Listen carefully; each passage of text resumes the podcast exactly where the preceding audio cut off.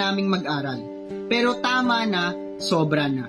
Hindi sasapat ang pagsisikap upang lutasin ang pangmatagalang problema sa edukasyon na mas lalong pinalala ng pandaigdigang krisis sa kalusugan na hinaharap natin. Hindi pwedeng magtiis na lang at magdusa ang mga mag-aaral dahil sa hindi pa rin maresolbang mga problema sa ating sistemang pang-edukasyon. na mas pinalala pa ng isang pandemya na hindi pa rin nabibigyan ng sapat na plano at pagtugon mula sa pamalaan halos dalawang taon mula na nagsimula ito. Kasabay rin ito ang patuloy na paglawak ng socio-economic divide, ang lumalalang sitwasyon sa mental health, at ang pagbaliwala sa kapakanan ng mga mag-aaral na naglalagay sa pag-asa ng ating bayan sa panganib. Ayon sa survey ng SWS noong Pebrero, higit sa 4 na milyong estudyante na ang nag-drop out ngayong taon. Dagdag pa rito ay ang kakulangan sa karanasan sa ganitong setup ng mga guro at ang mabagal na halagayan ng internet connection sa bansa na nagdudulot ng negatibong epekto sa physical at mental health ng mga estudyante. Nadiskubre na ibang mga pag-aaral na 90% ng mga estudyante ay hindi natututo ng maayos sa remote learning setup ayon sa mga guro at 54.7% naman ng mga mag-aaral ang nagsasabi ng distance learning activities ay lubhang nakakaapekto sa kanilang physical at mental health. With quality and inclusive education being less accessible than ever, there is a greater need for a concrete plan for recovery. It must start with a recognition of the depth and magnitude of the problems at hand. Only then, we can start the improvement of the education sector, a process wherein our four-point agenda can contribute a lot. Nakapaloob sa agendang ito ang apat na panawagang magsusulong sa kapakanan ng mga kabataan at mag-aral, lalo na sa panahon ng pandemya. Una, agarang i-prioritize ng DepEd, CHED at ng pambansang pamahalaan ang pagbabalangkas ng kumpleto at makataong guidelines para sa ligtas na pagbubukas muli ng mga paaralan kasama ng mga estudyante, teachers at staff. Nakapaloob din dapat sa planong ito ang patuloy at malawakang testing, tracing at pagbabakuna sa lahat ng educational stakeholders.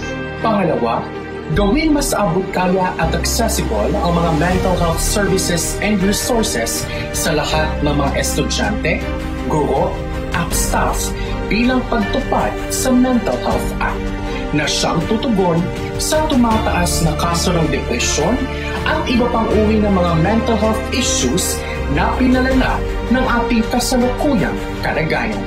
Pangatlo, dapat piliin ng Kongreso ang mga budget cuts sa ng edukasyon. Kasama na dito ang 10 bilyong pisong maaaring mabawas para sa mga scholarships sa ilalim ng check. Siguraduhin rin dapat ang rekomendasyon na ilaan ang 20% ng pambansang budget para sa edukasyon upang sapat na mapondohan ang isang pandemya kasama na rin ang student aid o ang ayuda para sa mga mag-aaral. Mahalaga rin na mabantayan ng maigi ang paggamit ng mga pondong ito upang masiguro na mapupunta ito sa mga programa para masolusyonan ang mga hamong dulot ng pandemya at uunahin ang kapakanan ng mga guro at mga kabataang Pilipinong mag-aaral. At sa huli, hinihiling namin na ipasa agad ang Students' Rights and Welfare Bill o STRAW Bill na siyang magiging batayan upang mabigyang tuwang at proteksyon ang mga karapatan ng bawat mag-aaral. Sisiguraduhin rin ito na magkakaroon ng pagkakataon na malaya at walang takot na makibahagi at makonsulta ang mga estudyante sa pagdadesisyon ng mga school administration. Sa pamamagitan ng pagbasa ng straw bill, mas magiging demokratiko at makatao ang ating mga paaralan para sa kaginhawaan ng lahat. Patuloy pa rin natitindig ang hanay ng mga estudyante at kabataan para sa mga programang bago, malikhain at tunay na magsisilbi sa isang henerasyong nagnanais ng patas at maginhawang lipunan. Kung kaya't ngayon, Higit kailanman, Ating bigyang puwang Ang ginhawa ng kabataang Pilipino. Magdeklara ng isang education crisis at ipatupad Ang isang emergency plan Para sa 4-point Education Agenda.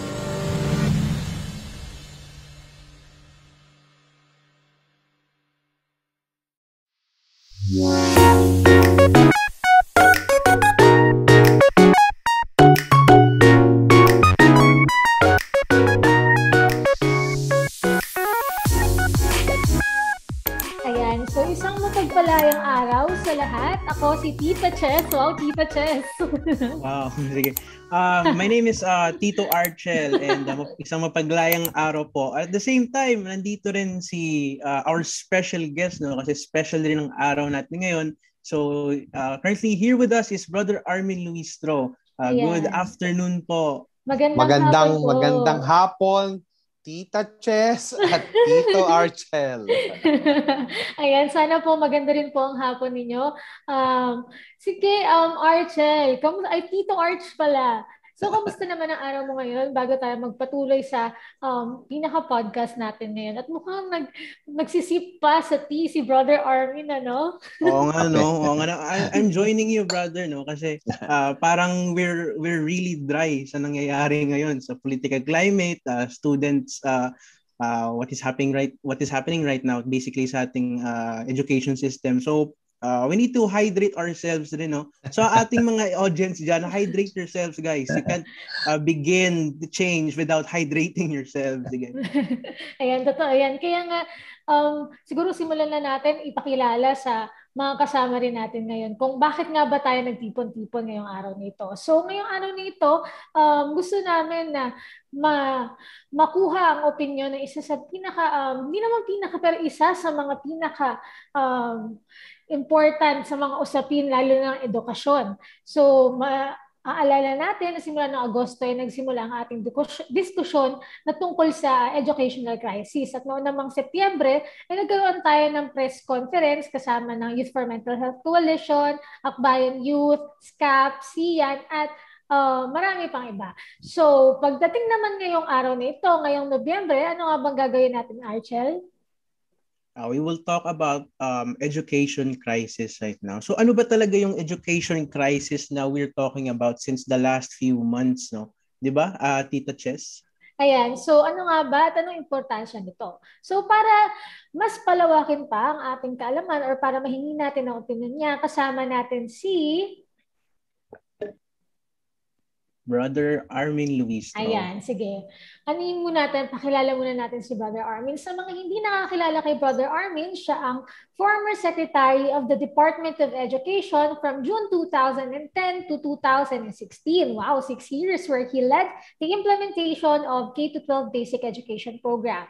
So prior to this, Brother Armin was at the helm of De La Salle University, ang ating alma mater. Da ako dati, at ikaw sa ngayon, Archel, serving as its president from April 2004 to June 2010. So right now, Brother Armin is a professed member of the De La Salle Christian Brothers, an educator at heart. Bro, uh, Brother Armin began his teaching profession at De La Salle in Batangas, where he worked as a religion teacher, home advisor, and campus minister from 1983 to 1986. So let us all welcome. Joining us today is Brother Armin Luistro. Maraming salamat, Tita Chel. Jess. Ayan. So, welcome po, brother. So, siguro wag na nating patagalin pa, no? Ngayon, simulan na natin. Medyo juicy itong um, topic natin ngayon. Uh, simulan po natin siguro sa ta- katanungan na, on a personal level, para po sa inyo, ano po ba ang education crisis? Maraming problema ang edukasyon, no? At uh, pwede nating sabihin na matagal nang namang maraming krisis sa edukasyon. No? Pero kakaiba itong krisis na hinaharap natin ngayon kasi ito siguro ang pinakamahabang uh, uh, lag na na walang walang talagang pumapasok sa eskwelahan. Siguro makukumpira natin to doon sa panahon na yung mga lola ko at lola ninyo ay uh, uh, hindi makapasok dahil sa gera. Uh, eh ngayon, ibang klaseng gera to eh. Ito yung uh, COVID-19. No? Pero, pag titignan mo yung buong mundo, buong mundo naman ay nayanig dito sa COVID-19. Pero Pilipinas na yata ang isa sa pinakamahaba. Talagang pinaparusahan tayo hindi lang sa sa ating health, kundi pati rin sa education. At alam naman ninyo na kapag ang bata, ang mga kabataan ay hindi makapasok ng mas matagal habang tumatagal yung hindi pagpasok, lalong mahirap yung pagbalik. At ito ang isang mas kinakabahan tayo ngayon dahil uh, kahit magbukas ang ating mga paaralan na hindi pa naman sigurado kung magbubukas nga, ay hindi natin alam ilan kaya ang pwede pang bumalik. Kasi in our experience, alam nyo, uh, Archel at saka Cheska, na pag matagal na parang na, parang mantika yan eh. Pagka natulog, mahirap na uling gisingin. So, uh, maraming problema tayong haharapin. At salamat at uh, pinag-uusapan natin to kasi pag hindi pag-uusapan, lalo tayong mahihirapan. Totoo po yan, no? Siguro ano, kung titingnan natin sa opinion ko, no? Pwede kasi nating tingnan sa um, side ng mga estudyante at sa side ng mga guro, ng mga DepEd, ng CHED, ganyan. Kasi, kasi sa side naman ng mga estudyante, nabanggit nyo nga po na kapag natulog, mahirap ibalik. Sa side ng mga estudyante, katulad ko. So ngayon po kasi nasa limited face-to-face classes na ako since um, I'm a first year medical student. So dahil matagal akong natenga kumbaga sa bahay na nasanay na mag-online classes, gigising, katabi ko, ito na yung ano ko, study table ko. So napakahirap po lalo ngayon isang linggo sunod-sunod na araw nasa eskwelahan ako. So, mahirap mag uh, mag-adjust. Kumbaga, lahat kami gusto na namin mag face-to-face ulit dahil iba talaga ang um, remote learning sa face-to-face.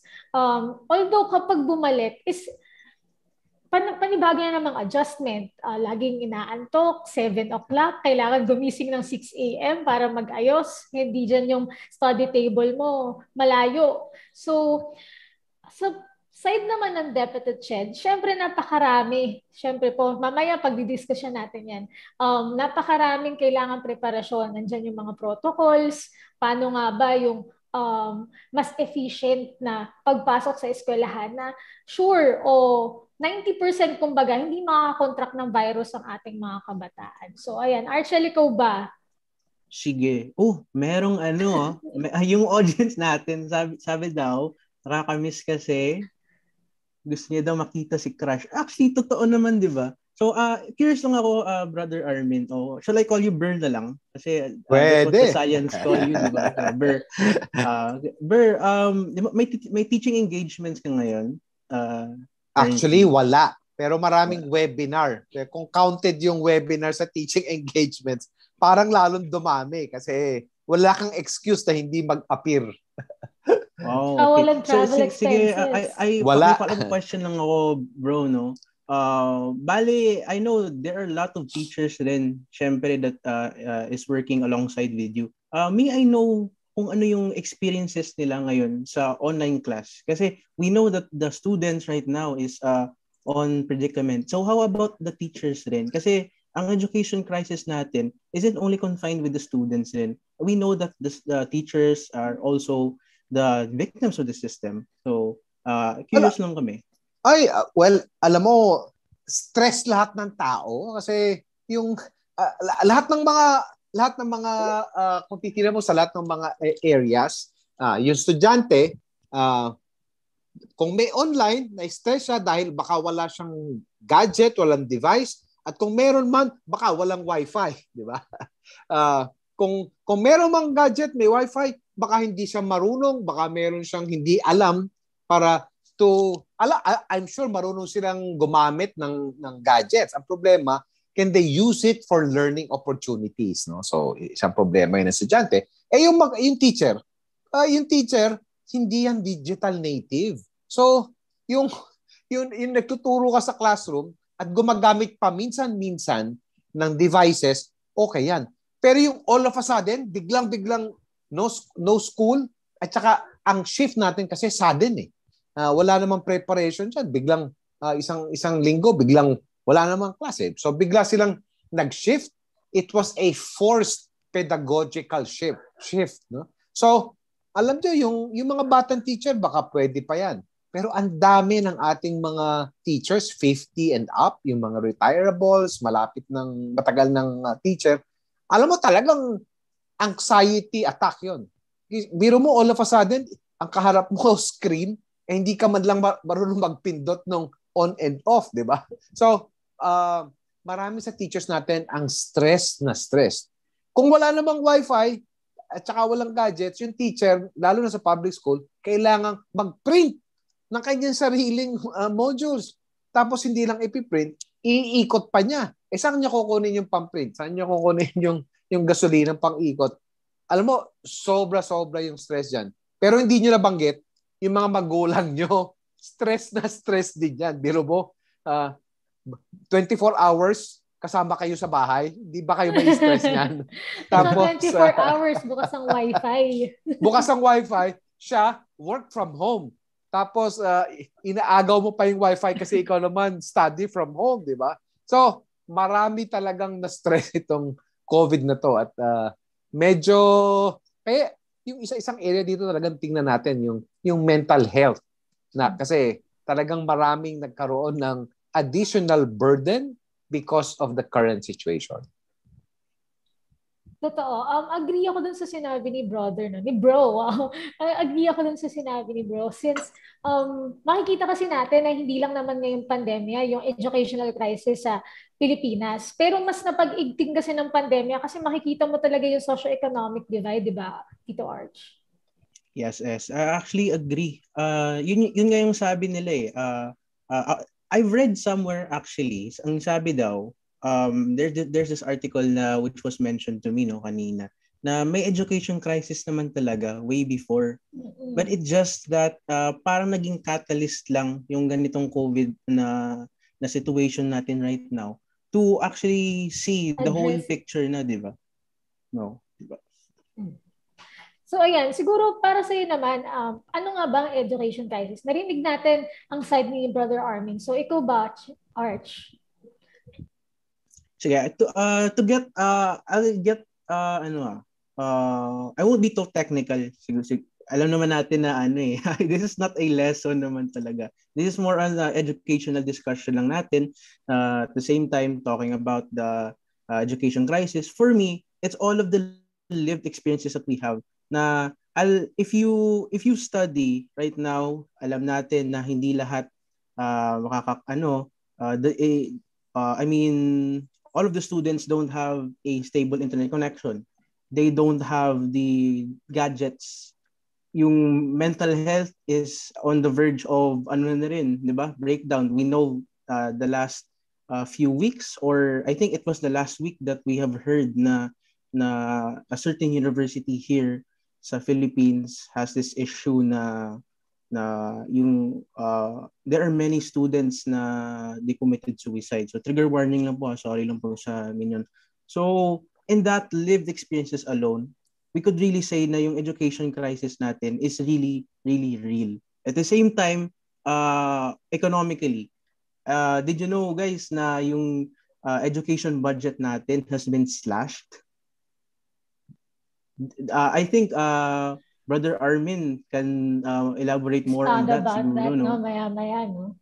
So, ayan. Tapos, um, to add lang dun sa sinabi ni Archel, makikita kasi natin na actually may isang SWS survey na uh, makikita natin na napakarami yung nag-drop out ngayon sa um, nag-drop out ngayong taon na to mula sa eskwelahan kasi hindi nga naman daw sila natututo. Kasi hindi naman natin alam lahat. Natatagal ng halos dalawang taon ang pandemya. I mean, may pandemya sa kahit saang sulok ng mundo. Pero hanggang kailan mag-aantay ang Pilipinas para naman mabigyan ng quality education ang uh, mga kabataan, ang mga estudyante natin mulit-muli. Parang ganon. So, um, siguro itanong naman natin kay Brother Armin yung tungkol sa four-point agenda ng SCAP. So, maaalala natin na meron tayong four-point agenda. Unang-una na yan ay yung safely opening of schools. Pangalawa ay yung mental health services. Pangatlo ay putting more money on educational sector. And of course, um, thoughts on passing struggle. So, umpisahan natin ang lahat sa safely opening of schools.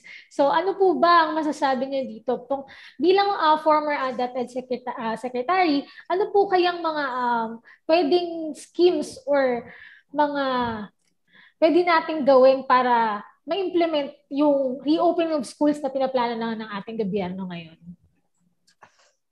Siguro pinaka ang pinaka mahirap kasi pagka-stress ka, hindi mo alam kung hanggang kailan, kail, uh, uh, ano yung plano at anong pwedeng gawin. Uh, kasi lahat naman tayo may stress sa buhay kahit anong mangyari at kahit anong sitwasyon. Pero it becomes prolonged and intense if you are not clear about the plan, the timetable, etc. So, so yun, yun talaga siguro yung kailangan pagtulong-tulungan. Hindi lang ito DepEd o CHED, pat, pati yung local government kasi uh, hindi pwedeng ang magplano niyan uh, yung mga eskwelahan lang, hindi pwede yung mga departments. Kailangan uh, uh, yung local government magsas, magtasabi, paano ba po paano ba mag, uh, mag magpapasada, paano ba magbabiyahe estudyante papunta sa school? Paano ba mangyayari kapag yung teacher ay nagka uh, COVID naging COVID positive? Meron bang tulong na pwedeng makuha sila? Pag marami kang tanong na ganyan na hindi nasasagot, lalo na i-stress yung mga tao, no? Uh, to be fair, hindi naman lahat ng uh, ng dinala ng COVID ay ay stress. Meron din naman mga advantages and disadvantages kasi may may mga lesson naman na mas madaling matutunan kapag nasa bahay ka. Meron namang mga estudyante na mas healthy ngayon kasi hindi sila kailangang sumabak sa traffic na, na matag, mahabang mahaba, di ba? At meron namang kabutihan na nangyayari kapag si mommy, si daddy at yung si bata ay nagbabanding sa bahay, baka mas natututo sila. So, may, merong mga advantages. Pero, ang medyo kulang sa atin ngayon, yung mga ahensya natin sa gobyerno, hindi isa yung yung kanilang uh, plano, mm-hmm. hindi malinaw. Uh, yung IATF may may ibang rules, yung local government meron, may ibang sinasabi ang DepEd, meron sa CHED. So, sa akin, ang pinaka-importante, alam naman ng tao na mag-a-adjust naman tayo at mag-a-adjust. Pero, pwede ba mag-usap-usap naman at ilatag ng malinaw ang programa? Yun naman importante, di ba? baka wala silang ano bro no baka wala silang group chat baka, baka walang group chat baka walang wifi oh. oh yeah, I remember ano I, I remember noon uh, actually there's there's a uh ang tawag dito hearing hearing sa Senado uh, uh it regarding the internet connection yung National uh, National Telecommunications uh, Commission is trying to connect sa ano sa Senate na hearing. Pero they they are not connecting kasi yung internet is not uh, stable. So parang uh, parang ironic talaga no? Pero sige sige so maybe uh, at uh, Tita Chess uh, sa, ano siguro no? Uh, sa second point siguro natin kasi this is going to bridge rin sa first natin So, ayan. Siguro ba, ayan. Pero may gusto lang akong i- um, i-bring up na uh, thoughts ko no, about na sa sinabi ni brother. Actually kasi, napansin ko rin na nakafocus kasi sa mga professional schools yung pag, uh, pagkakaroon ng reopening, di ba? So, andyan yung mga uh, magdodoktor, nandyan yung mga engineering, architecture. So, yung mga kailangan nung, kumbaga face-to-face nila kasi andyan yung cadaver, yung kapag magbibuild ka ng mga something-something, lalo for engineering, kaya sa pharmacy, ganyan. Um, pero paano naman yung mga bata? Kumbaga, nakafocus tayo dun sa matatanda, eh makikita natin na yung mga bata, hirap na hirap din yung mga magulang nila. Kasi meron akong ano, mga uh, pamangkin, kumbaga, na nahihirapan talaga yung mga magulang nila ngayon kasi nandun sila sa face na in, ginagawa pa lang at dinedevelop nila yung study habit nila. Na, nasanay sila nasa eskwelahan. Pagdating ngayon, ayan, kaharap yung iPad, iPad, babalik yung magulang, nagi-games na pala. So hirap rin pati yung mga bata. Siguro, pwede rin yung pagtuunan, pagtuunan ng pansin kumbaga ng ating ahensya ng mga gobyerno. Sige bro, may, may ano may follow-up question na rin ako. Uh, with all of with all of the data currently that we have, no. At the same time yung taking into context yung mga uh, developments, if may developments nga, uh, do you agree that we open the schools, let's say siguro this year or for the next year? Dapat yesterday. Dapat yesterday. Uh, kasi, uh, um, alam mo, sa, tingnan na lang natin yung sa Asia, ha? Sa Asia, uh, ang Singapore, Hong Kong, Thailand, Malaysia, yung mga karating natin, uh, nagpatuloy naman sila ng eskwelahan eh. Uh, pero may sistema. At maraming, pagtanongin natin yung mga public school teachers, pakikita mo yung mga bata ngayon ha, naglalaro sa kalye, sa barangay, walang maskara. Ang, ang sabi nga ng mga teacher, alam nyo, kung pumapasok yung mga batang yan, mas mamomonitor namin at mas stricto yung monitoring ng palisiya ng mga eskwelahan kaysa sa pag dyan, wala namang supervision. No? So, so ang daming area sa Pilipinas, lalo na sa rural areas, at dito walang wifi. Kaya wala wala nang face-to-face, wala pa ring online. Maswerte nga tayo dito at sa meron tayong mga online uh, devices tsaka facilities. No? So, may mga andaming lugar sa Pilipinas na dapat yesterday pa nag-umpisa na. Kaya lang, parang hindi seryoso ang, ang pag-uusap doon eh. At uh, kailangan uh, uh, talagang pagtulong-tulungan. No? Uh, number two, uh, siyempre may mga risk naman yan. Pero yun sa experience ng mga karating nating bansa, uh, kukonti yung local transmission sa mga bata. Lalo na pagka yung si teacher stricto at saka may mga uh, health protocols naman na ginagampanan. No? Pero, ang mas maganda, pag bumupunta sa eskwelahan yan, mamomonitor mo kasi yung health. Eh, sa, sa, sa palagay mo ba, sa, ba, sa bahay, uh, i-check ba ni, ni nanay ni tatay every day? Sa school, pwede mong gawin yan eh. It, and it could be part of the lesson, di ba? So, uh, um, sayang. Sayang kasi uh, we missed out on that opportunity. Tapos, humaba ng humaba. Eh, ngayon, uh, ang ano nga natin, parang 100 schools magpa-pilot. Uh, palakpakan na tayo dyan. Pero alam nyo ba, there are more around 50,000 schools. Sa DepEd pa lang yan. Ha? Hindi pa kasali dyan yung college at private school. So, naku, napakalayo pa ng ating, uh, may stress tayong lahat habang magi, naghihintay tayo. Pag lumalabas na yung mga numbers, na si stress na nga po talaga tayo kapag na-compare-compare na. Ayan. So, pumunta naman po tayo dun sa kabilang dako. Na, yun na nga yun, mental health services. So, nabanggit kanina niya at Tito Archel, sorry at trigger warning sa mga tagapakinig natin na yung latest figures po kasi natin ngayon is talagang tumaas yung mga suicide incidents natin. Noong 2021 pa lang to, wala, ah, 2020 rather, wala pa noong 2021. So, tumaas daw ng 25.7 ayon sa Philippine Statistics Authority. So talagang kailangan natin mag-provide ng mental health services. So sa tingin niyo po ba kakayanin? Uh, magandang i-implement in a local uh, level or mas maganda na, yun nga yung sinabi niyo kanina, uh, sa eskwelahan mismo lalo na kapag nagbukas yung mga um, paaralan. Mas maganda din siguro kung magkakaroon ng budget para dito. Tama po ba? Or ano po o, opinion niyo? Oo naman. Kaya lang, uh, urgent ito eh. So kung hihintay mo yung budget, eh, isa isang taon pa yan. Kung hihintay mo yung national, eh, eh kung sa ano, patay ng kabayo pag dumating ang damo. Kailangan, ngayon pa lang, alam mo, pagka naman yung, yung uh, mga local principals, ang key dyan is the principal. Ang mga principal, meron yan mga programa na alam nila, na, na alam na nila kung sino sa teachers nila, ang marunong mga laga sa mga kabataan, ang marunong makipag-usap, kailangan lang diyan talagang uh, suportahan at bigyan ng ng uh, ng, ng uh, enabling enabling uh, support mula sa national government. Hindi kailangan ng malaking budget always, all the time, no? Um, the, local uh, uh, executives can always do something and sometimes actually many times uh, the local executives would do it so much better than the national lalo na pag ganitong crisis situation no? Huwag nating hintayin yung national kasi uh, pag urgent, hindi mo hindi mo kailangan, hindi mo pwedeng hintayin doon eh. Opo. Actually, ano may point nga po kayo. Sa university ko right now, parang everyday meron kaming fini-fill out na tawag namin is DHMF or uh, Daily Health um, nakalimutan ko yung M, basta form po siya. Tapos hindi lang siya mga health uh, declaration, no?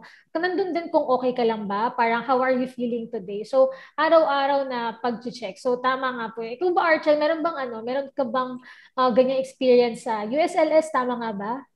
Yes, actually, um, uh, parang ano lang ah, uh, kind of like a little bit of flex din. So, uh, this, is, this, this is not to ano ah, this is not to brag ah, pero uh, this is to uh, have a shared experiences. Baka sa mga audiences natin dito, uh, maybe you could uh, adopt this kind of ano din na policy rin. You could probably lobby your uh, schools for this. Uh, actually, sa amin kasi it's a it's a standard na, 'di ba? Na Monday to Friday is going to be straight classes.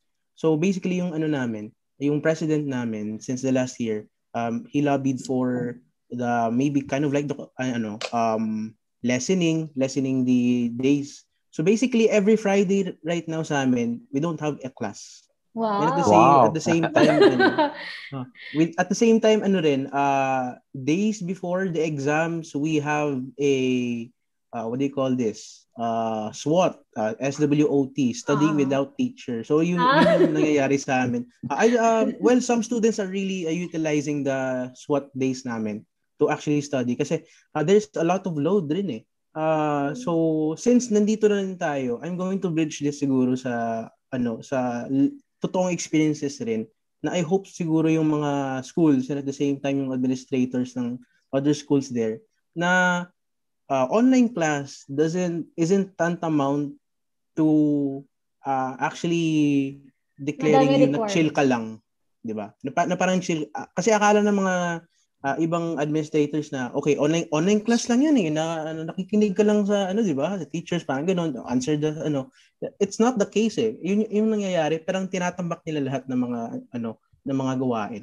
So sana maybe we could rethink that kind of policy, 'di ba? So uh, I don't know if the, our audiences right here are uh, agreeing with me. So if you agree with me, I don't know, maybe you can uh, put some reacts right there or maybe you can chat it right there, no? Na if you, if you agree with it. So yun yun lang. Um kasi alam alam naman natin na ano na at, at, at the end of the day, uh, yung health natin uh, uh yung rather yung mental health natin is really important in our well-being, especially uh, in our lives as a student.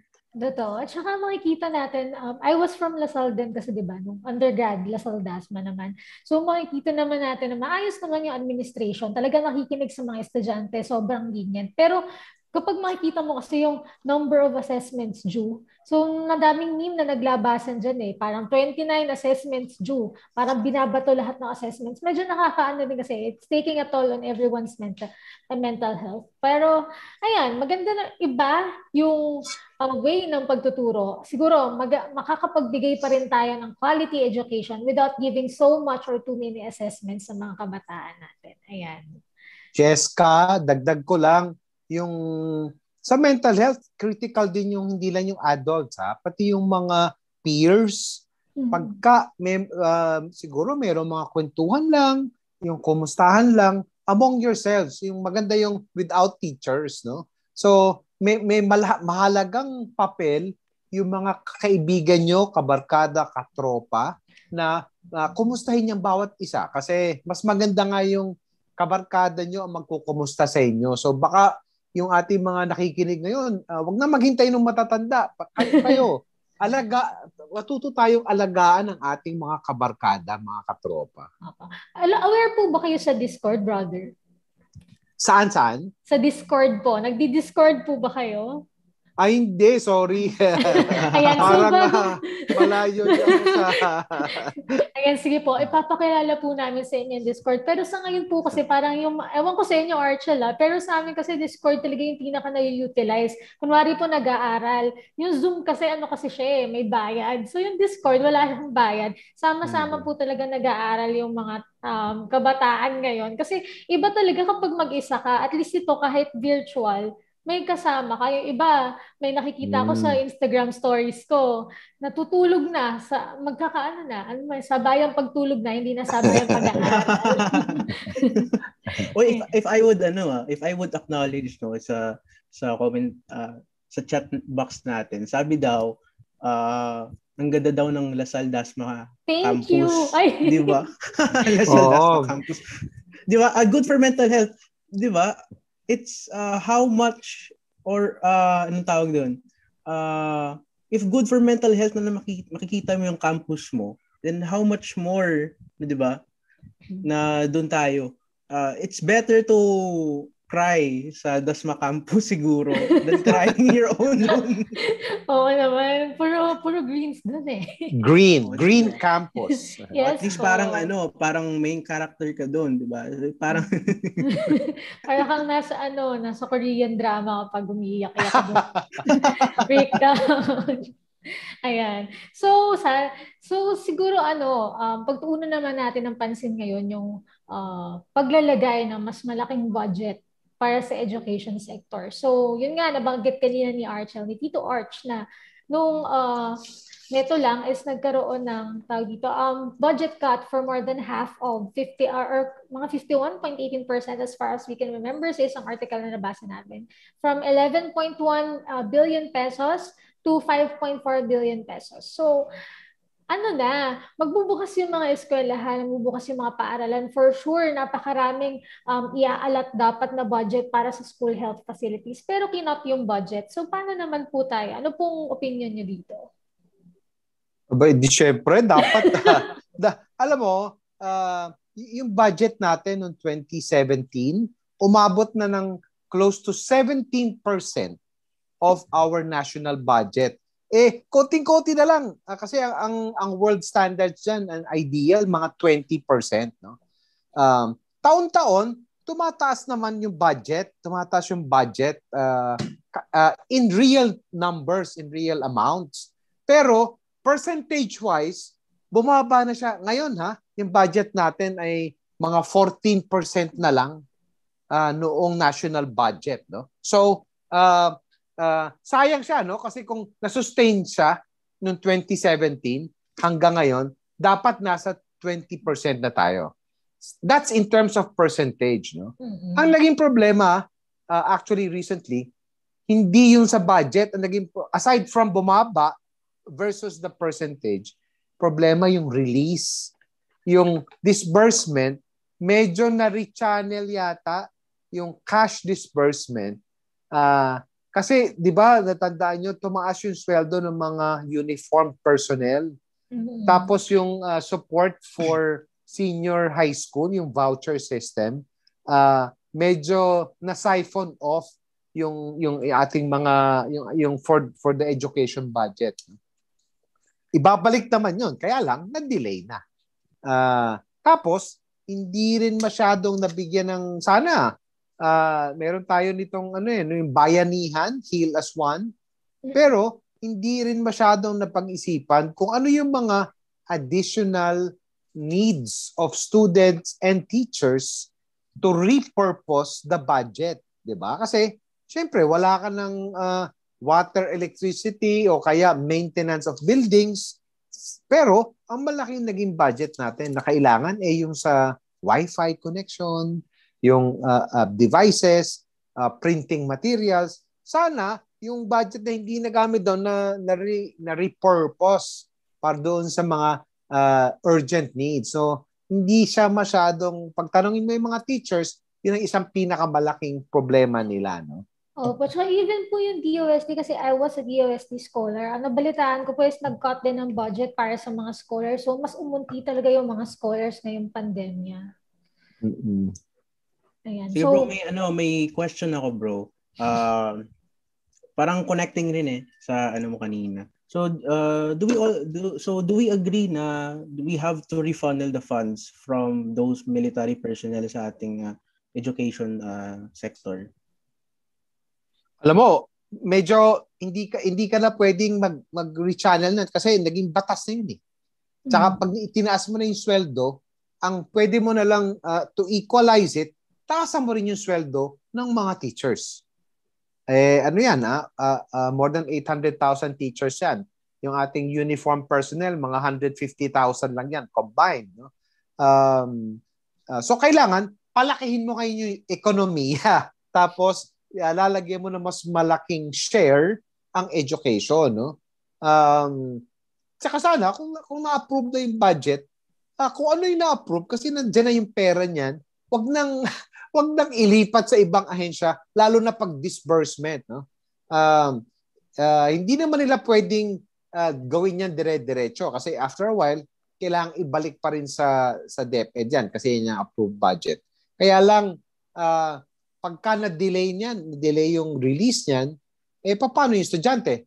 Kung six months na walang wifi parang wala ka na ring school niyan di ba? So kailangan the release should be very very fast no pero na-mention nyo kanina yung, yung DICT, uh, ah, sana tinutukan din nila yung eskwelahan, di ba? Kasi uh, that's one-third of our whole population eh. So, sana, uh, and, and that's a whole new department. Uh, so sana, kung may pera yung gobyerno national, sana naglagay sila ng mga hubs kung saan yung mga estudyante pwedeng pumunta parang internet cafe na may social distancing. Pero makokonect ko yung aking device doon sa Wi-Fi. Eh, ang problema ng estudyante ngayon talaga, uh, kahit meron kang gadgets na mahiram o cellphone man lang, hindi wala ka naman data eh, di ba? So, paano ka mag-aaral? Or kaya ano no, funding para sa load ng mga Wi-Fi ng mga estudyante. Oo, tama. Sige bro, speaking of ano, uh, disbursement ah, kasi this is on the technicalities na syempre. Uh, we, we could say na the disbursement right now is uh, parang uh, it couldn't be hastened naman at some uh, the at some point, 'di ba? So there's a uh, like a group of students uh, since the last few months that has been calling na since hindi naman mafa-funnel ng ano ng exactly sa funds ng ating education sector na baka sana ano na lang, uh, magbigay na lang ng uh, ah, 10,000 na student aid, parang gano'n. So what do you think of this? Just to compensate lang siguro.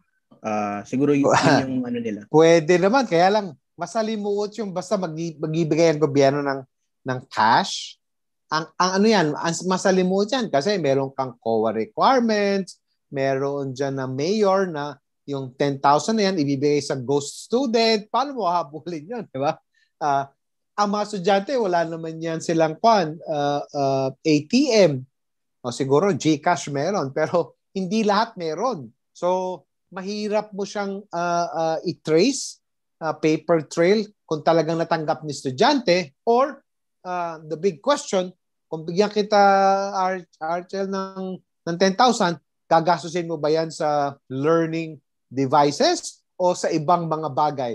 Baka hindi naman makatulong sa education. So, uh, ang daming detalye na mahirap siyang i- i- i- i- nationwide yung implementation no? So ha uh, ako ang, ang tinitira ko mas madali sa gobyerno na mag gum, uh, maglagay ng mga facilities na pwedeng magamit kaysa sa mag-distribute. Kasi at least kung maglalagay ka ng isang hub na f- talagang free wifi at saka mataas yung, uh, yung bandwidth, o lahat pakikinabang, uh, hindi mawawaldas yung pera.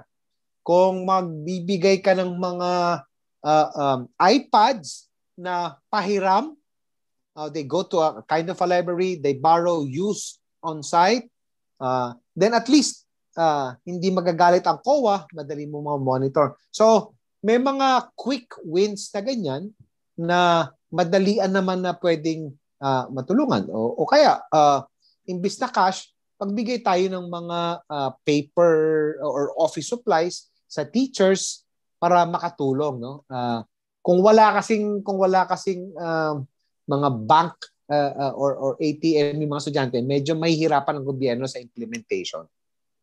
Sige sige. So last question na lang siguro sa ganitong point no bro no? So uh, kasi pinag uh, we have been debating this since the last I don't know, maybe ano, uh, on our circles. So, um, we know na uh, although respectfully, no, yung DepEd secretary natin uh, has been doing good, uh, well, relatively. So, alam alam naman natin there will come a time syempre no na she will probably uh, uh, resign or probably she will be replaced. So, would you agree na bro na she would be replaced by someone younger? Uh, especially sa ano, especially at 21st century learning na to eh. of, of course, um, as a general rule, as a general rule, uh, I think cabinet secretaries ah, on that level, and, and not referring to anyone, uh, will be able to contribute much more if they are in the age range of 45 or 50 and then up to 60. Kasi ano yan eh, um, they have the, the, the experience, they have the, uh, the, the background and the qualifications, at the same time, the physical energy no? uh, to actually push for reforms and, uh, uh, and to go around and, and the risk, uh, risk-taking din kasi yung mga bagong programa, di ba? Um, age, obviously, is not an impediment to serve, pero in general, between somebody who is age 50 to 60 and somebody who's retired, uh, I, I think government-wise, but especially ang education. No? Kasi uh, alam mo nung six years ko sa education, nakita ko, ang pinakamahalaga na gawin ng secretary ay mag-ikot sa eskwelahan. Hindi ka pwedeng tao sa opisina. So, uh, physically, medyo mahirap gawin yon if, if you are uh, a little older. No? So, uh, it's not an impediment, but ideally, CEOs of corporations, but also uh, cabinet secretaries, I think between the age of 50 to 60, I think that's the ideal time to serve. Ayan, so medyo juicy yung ano na natin na yun, no? yung mga pag-usapan. Pero gawin pa natin mas juicy. No? So, punta na po tayo, dumako tayo sa fourth, ikaapat na agenda natin, yung pagpasa ng students' rights and welfare. So, kasi syempre, para magkaroon ka nga, kanina napag-usapan natin yung communication. So para magkaroon ng isang epektibo na um, plano siguro at saka pag-implement din ng uh, mga programa ng ating gobyerno at, at of course ng iba't ibang ahensya ng gobyerno is kailangan ng partisipasyon ng mga estudyante. So isa po sa mga um, isa sa aming mga agenda is yung pagpasa nga nitong students rights and welfare bill. Samantala, ma, ma ano po natin, ma uh, aalala natin na hindi pa rin po ito napapasa hanggang ngayon at um, nilolocalize pa lang din ito ng ating uh, mga kabataan o kaya sa ng mga ating mga youth leaders. So, ang para sa ating mga kasama ngayon, ang Students' Rights and Welfare Bill kasi eh, isang framework para magkaroon ng uh,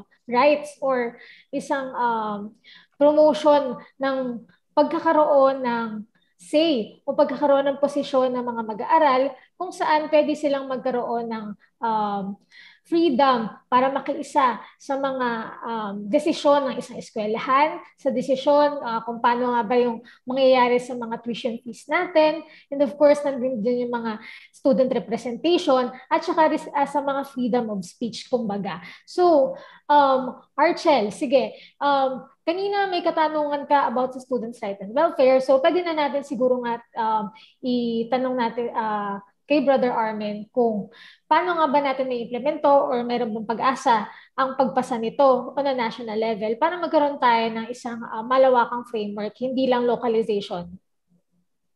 Yes, that's right, uh, Tita Chess, no? So, uh, personally asking you, brother, no, um, what do you think personally of the students' rights and welfare na bill that has been, uh, I think it, it has been pushed since the last few years, di ba? Alam mo, yung, yung uh, parang that's a, a basic rule of thumb naman for for all uh, services, di ba? Na kung ang serbisyo mo, ang ultimate uh, beneficiary niyan ay estudyante, dapat ang una mong tatanungin eh, yung estudyante, di ba? um, kung sa restaurant business ka, uh, the customer, dapat tatanungin mo siya, siya yung una mong uh, hihingan ng, ng suggestions, ng feedback. No? So, in principle, that is a very, very critical aspect of the educational system, no? that the students have a say. No? Um, but that's all. That should always be in dialogue with the those who run the schools. Kasi maraming issues rin na hindi lang naman yun kung ano yung nasa isip ng estudyante, kailangan mo rin i-balance yan doon sa mga organizational as well as uh, uh, uh, standards, etc., etc. No? So, uh, dapat isulong natin yan. Uh, pero sa, sa, sa Pilipinas, ang mahalaga, yung isusulong natin is da, dapat towards a dialogic. Hindi yung palaban, no? Na, na ito yung gusto namin, yun ang alam nyo, uh, uh, kailangan uh, pagbanggain natin yan. No?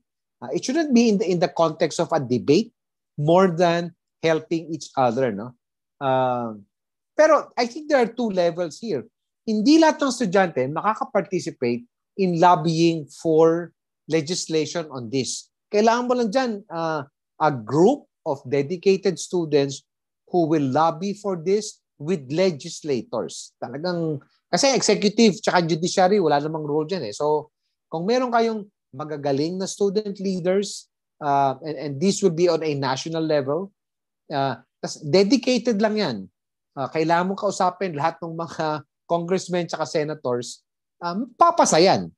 Um, but that should not prevent the student leaders in the respective localities. At sa, sa akin, parang bibingka yan eh. Yung nasa baba, you should start acting and working on this with your current uh, uh, uh, uh, uh, administrators, teachers, and parents. No? Kasi kailangan, hindi pwedeng doon sa taas lang na legislation yung ating pinagtatrabahuhan. Sa baba, kung saang school man kayo nandun ngayon, umpisahan nyo na yung dialogue. Um, you don't need legislation to start the conversation. No? Uh, and there are ways to come up with your own programs. Tapos, respectfully, send it to your administrators. You can call for town hall meetings and discuss issues about uh, um, uh, tuition fee increase, for example, or the use of the library. Uh, uh, so, so palagay ko, dalawang levels yan na pareho dapat isulong and not wait only for legislation.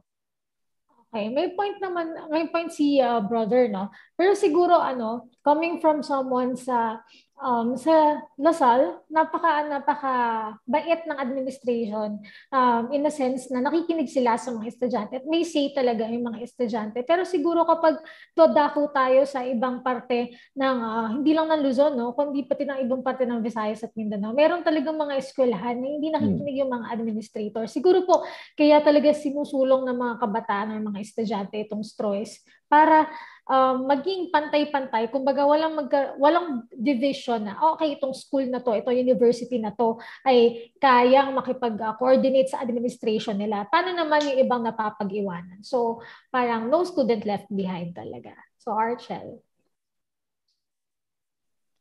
Sige, no. Uh, I would like to connect siguro yung uh, explanation siguro ni uh, Brother Armin Um, as far as I know, uh, kasi we have been researching, syempre, uh, yung calls natin is really researched din uh, historically or uh, driven by data and something like that. Uh, it is, uh, yung, we know that uh, it was passed, it, it was tried to be passed sa Congress on yung straw bill, uh, which uh, I think uh, it was uh, passed by uh, former Congressman uh, Walden Bello. So I think uh, that time, bro, you were the DepEd, uh, DepEd secretary. Uh-huh. So uh, what do you personally think of the bill that is uh, uh, Walden Bello is trying to pass?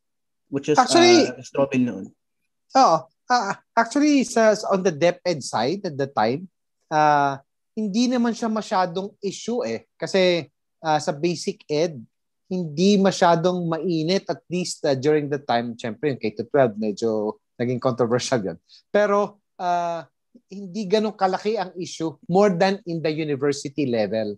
So, uh, nung tinanong kami, hindi kami masyadong uh, uh, nagbigay ng aming feedback na negative tungkol dito kasi the bigger issues were really with the universities at that time. So, it was CHED and the SUCs that were responding to it. No?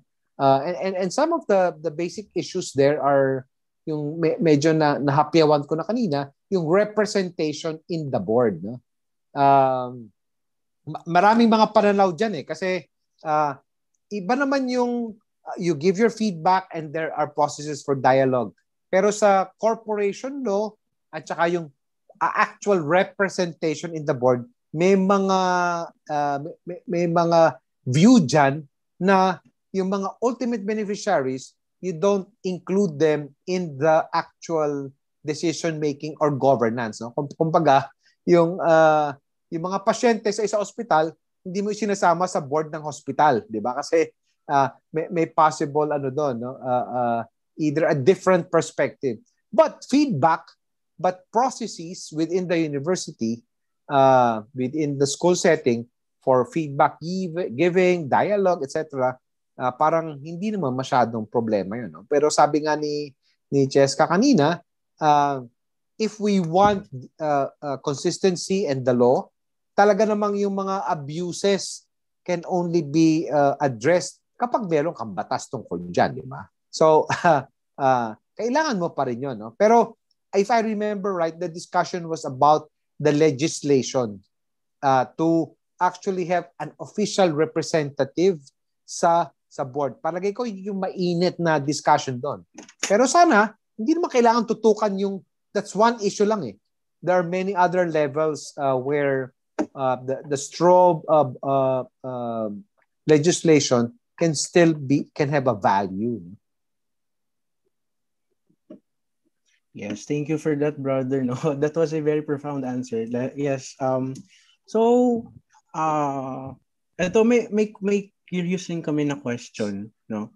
So since we're at the uh, we're also talking about the rights and welfare, syempre, eh, ng mga uh, students, and at the same time academic freedom. So um there's this actually a hot issue right now na nangyayari or rather which was being talked about in the social media na the our uh, state is actually trying to uh, repress the libraries of the mm. University of the Philippines Visayas uh, basically they're trying to remove daw yung yung mga books daw na they deem na subversive daw so what do you personally think of it uh, is it a uh, is it a uh, does it break the academic freedom na we're Alam mo, to can I be very honest and not polite?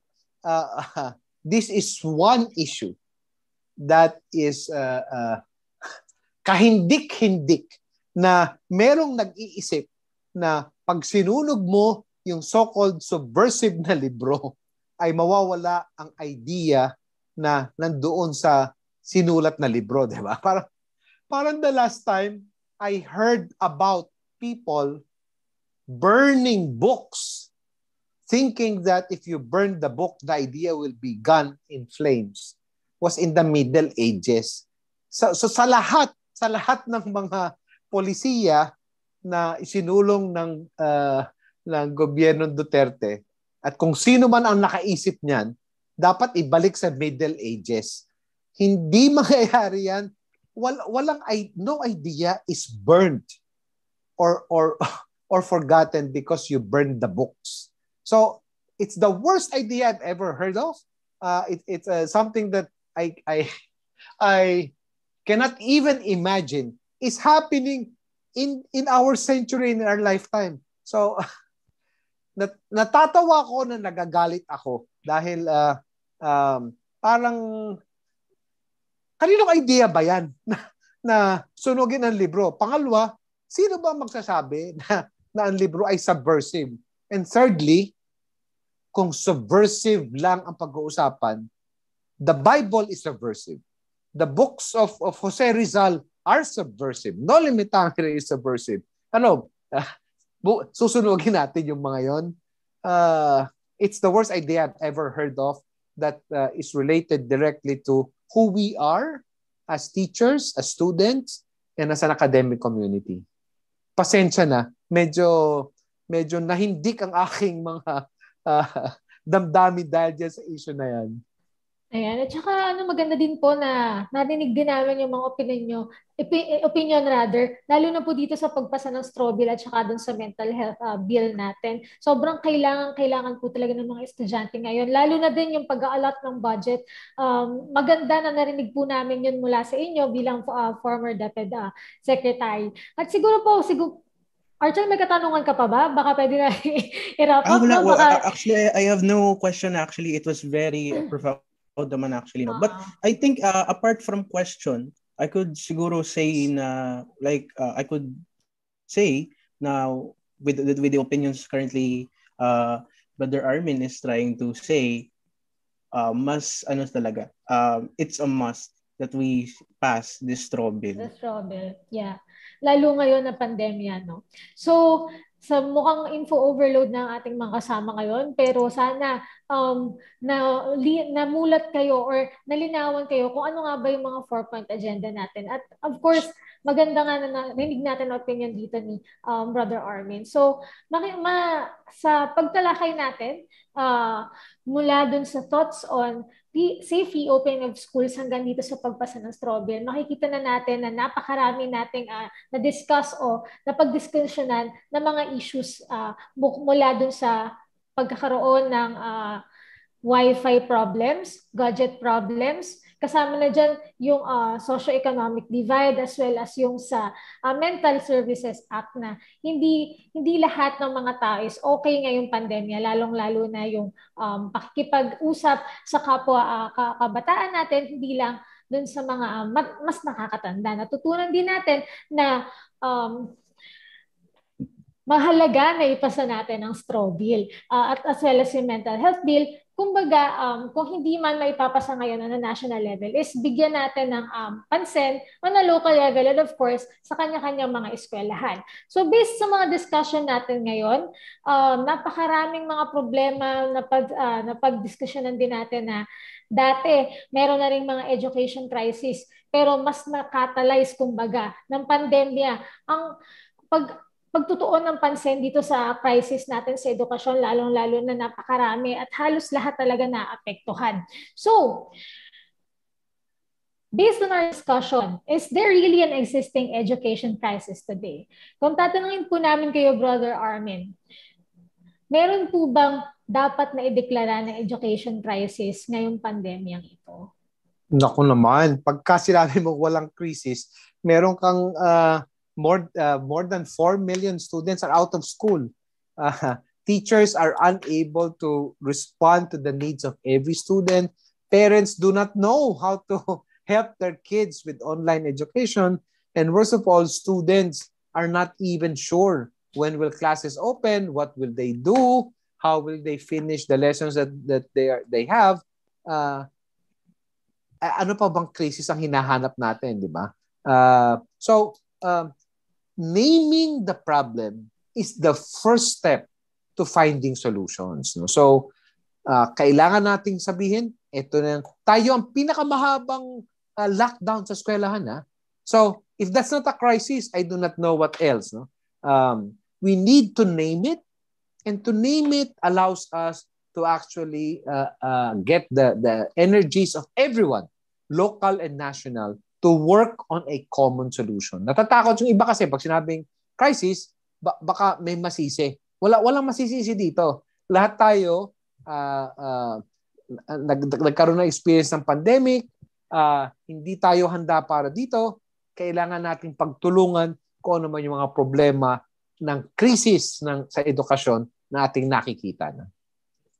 Ayan. So shall it be declared po kaya right now or you think it shall be put aside to later?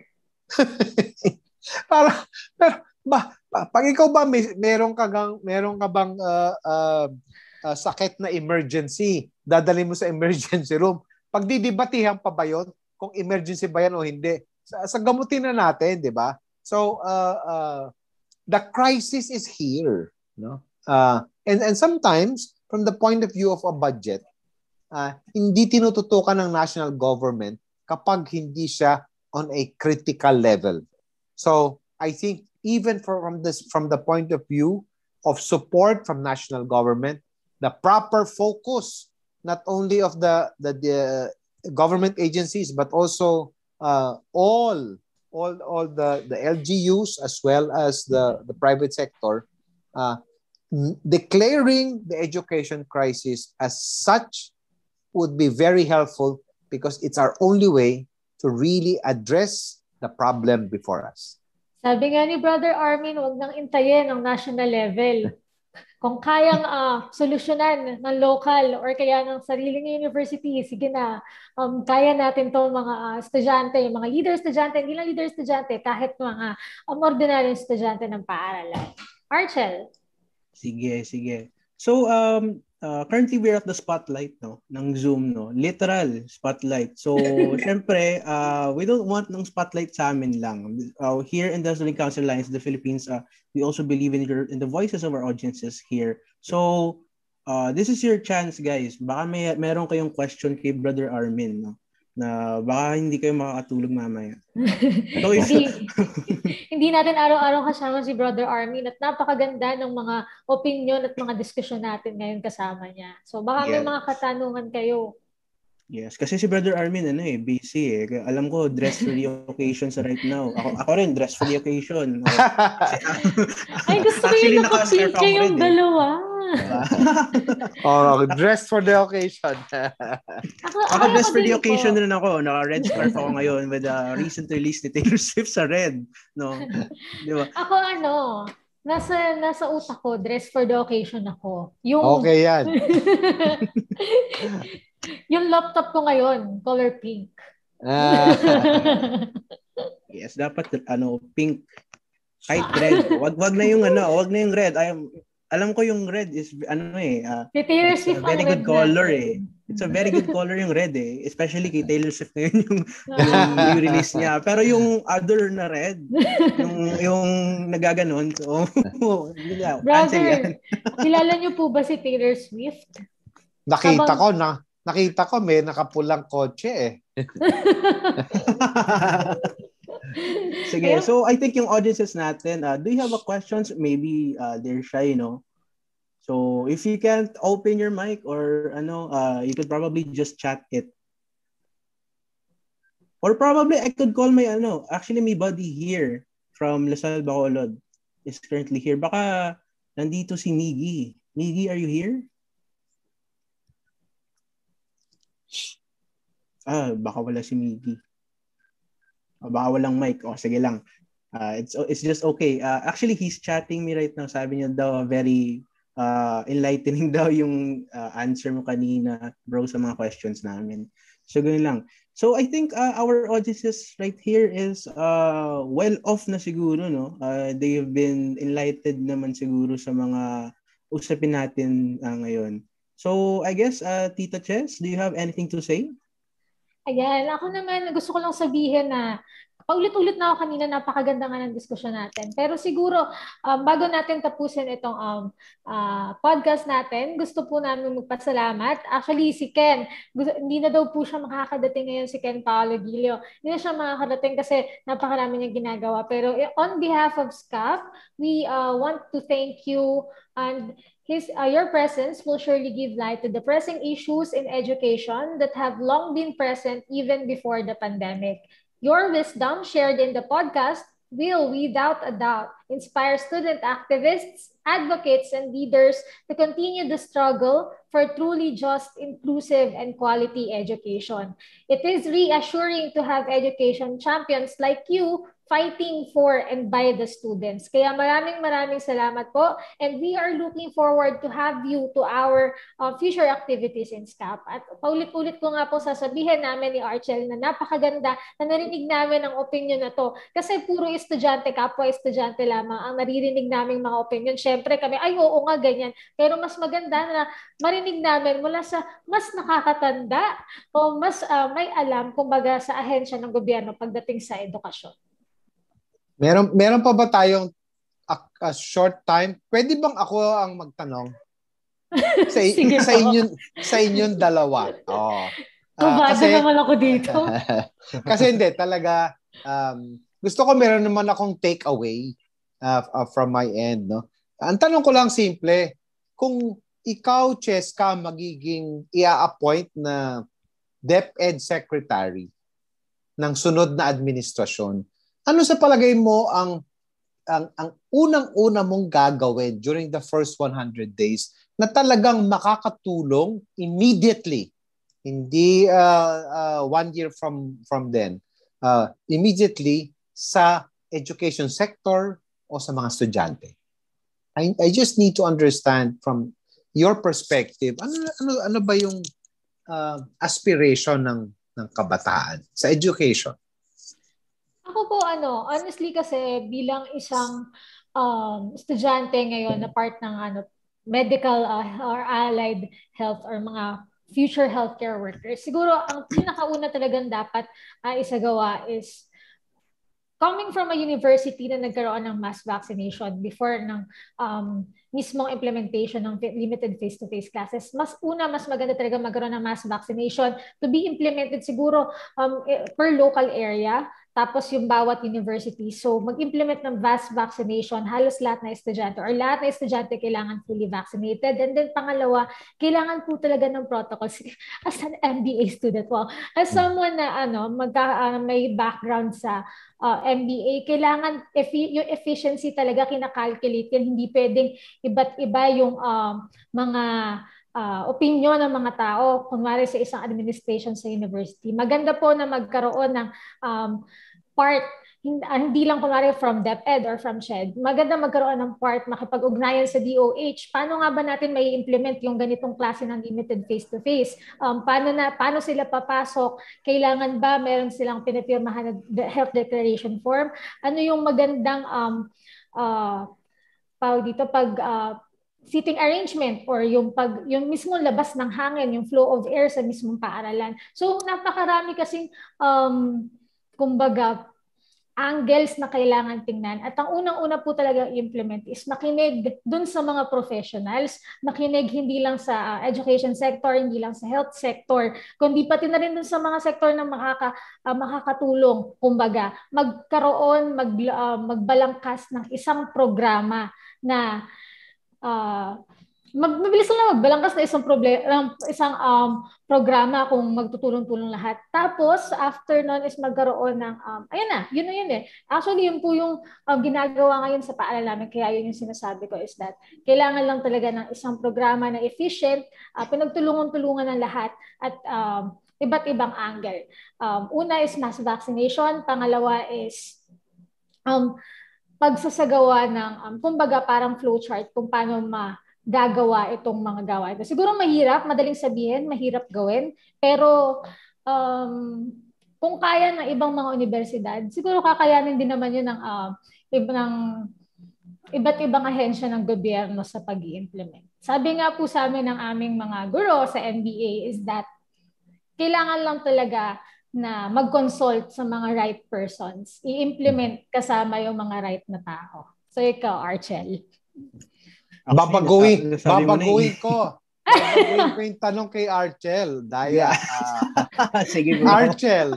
Uh, Ako madugo yan ah. Kung, kung ikaw ang mag, ma, kung ikaw ang pangulo ng Pilipinas sa unang isang daang araw ng iyong panunungkulan, ano yung una mong gagawin para sa kabataang Pilipino na talagang ma-appreciate nila?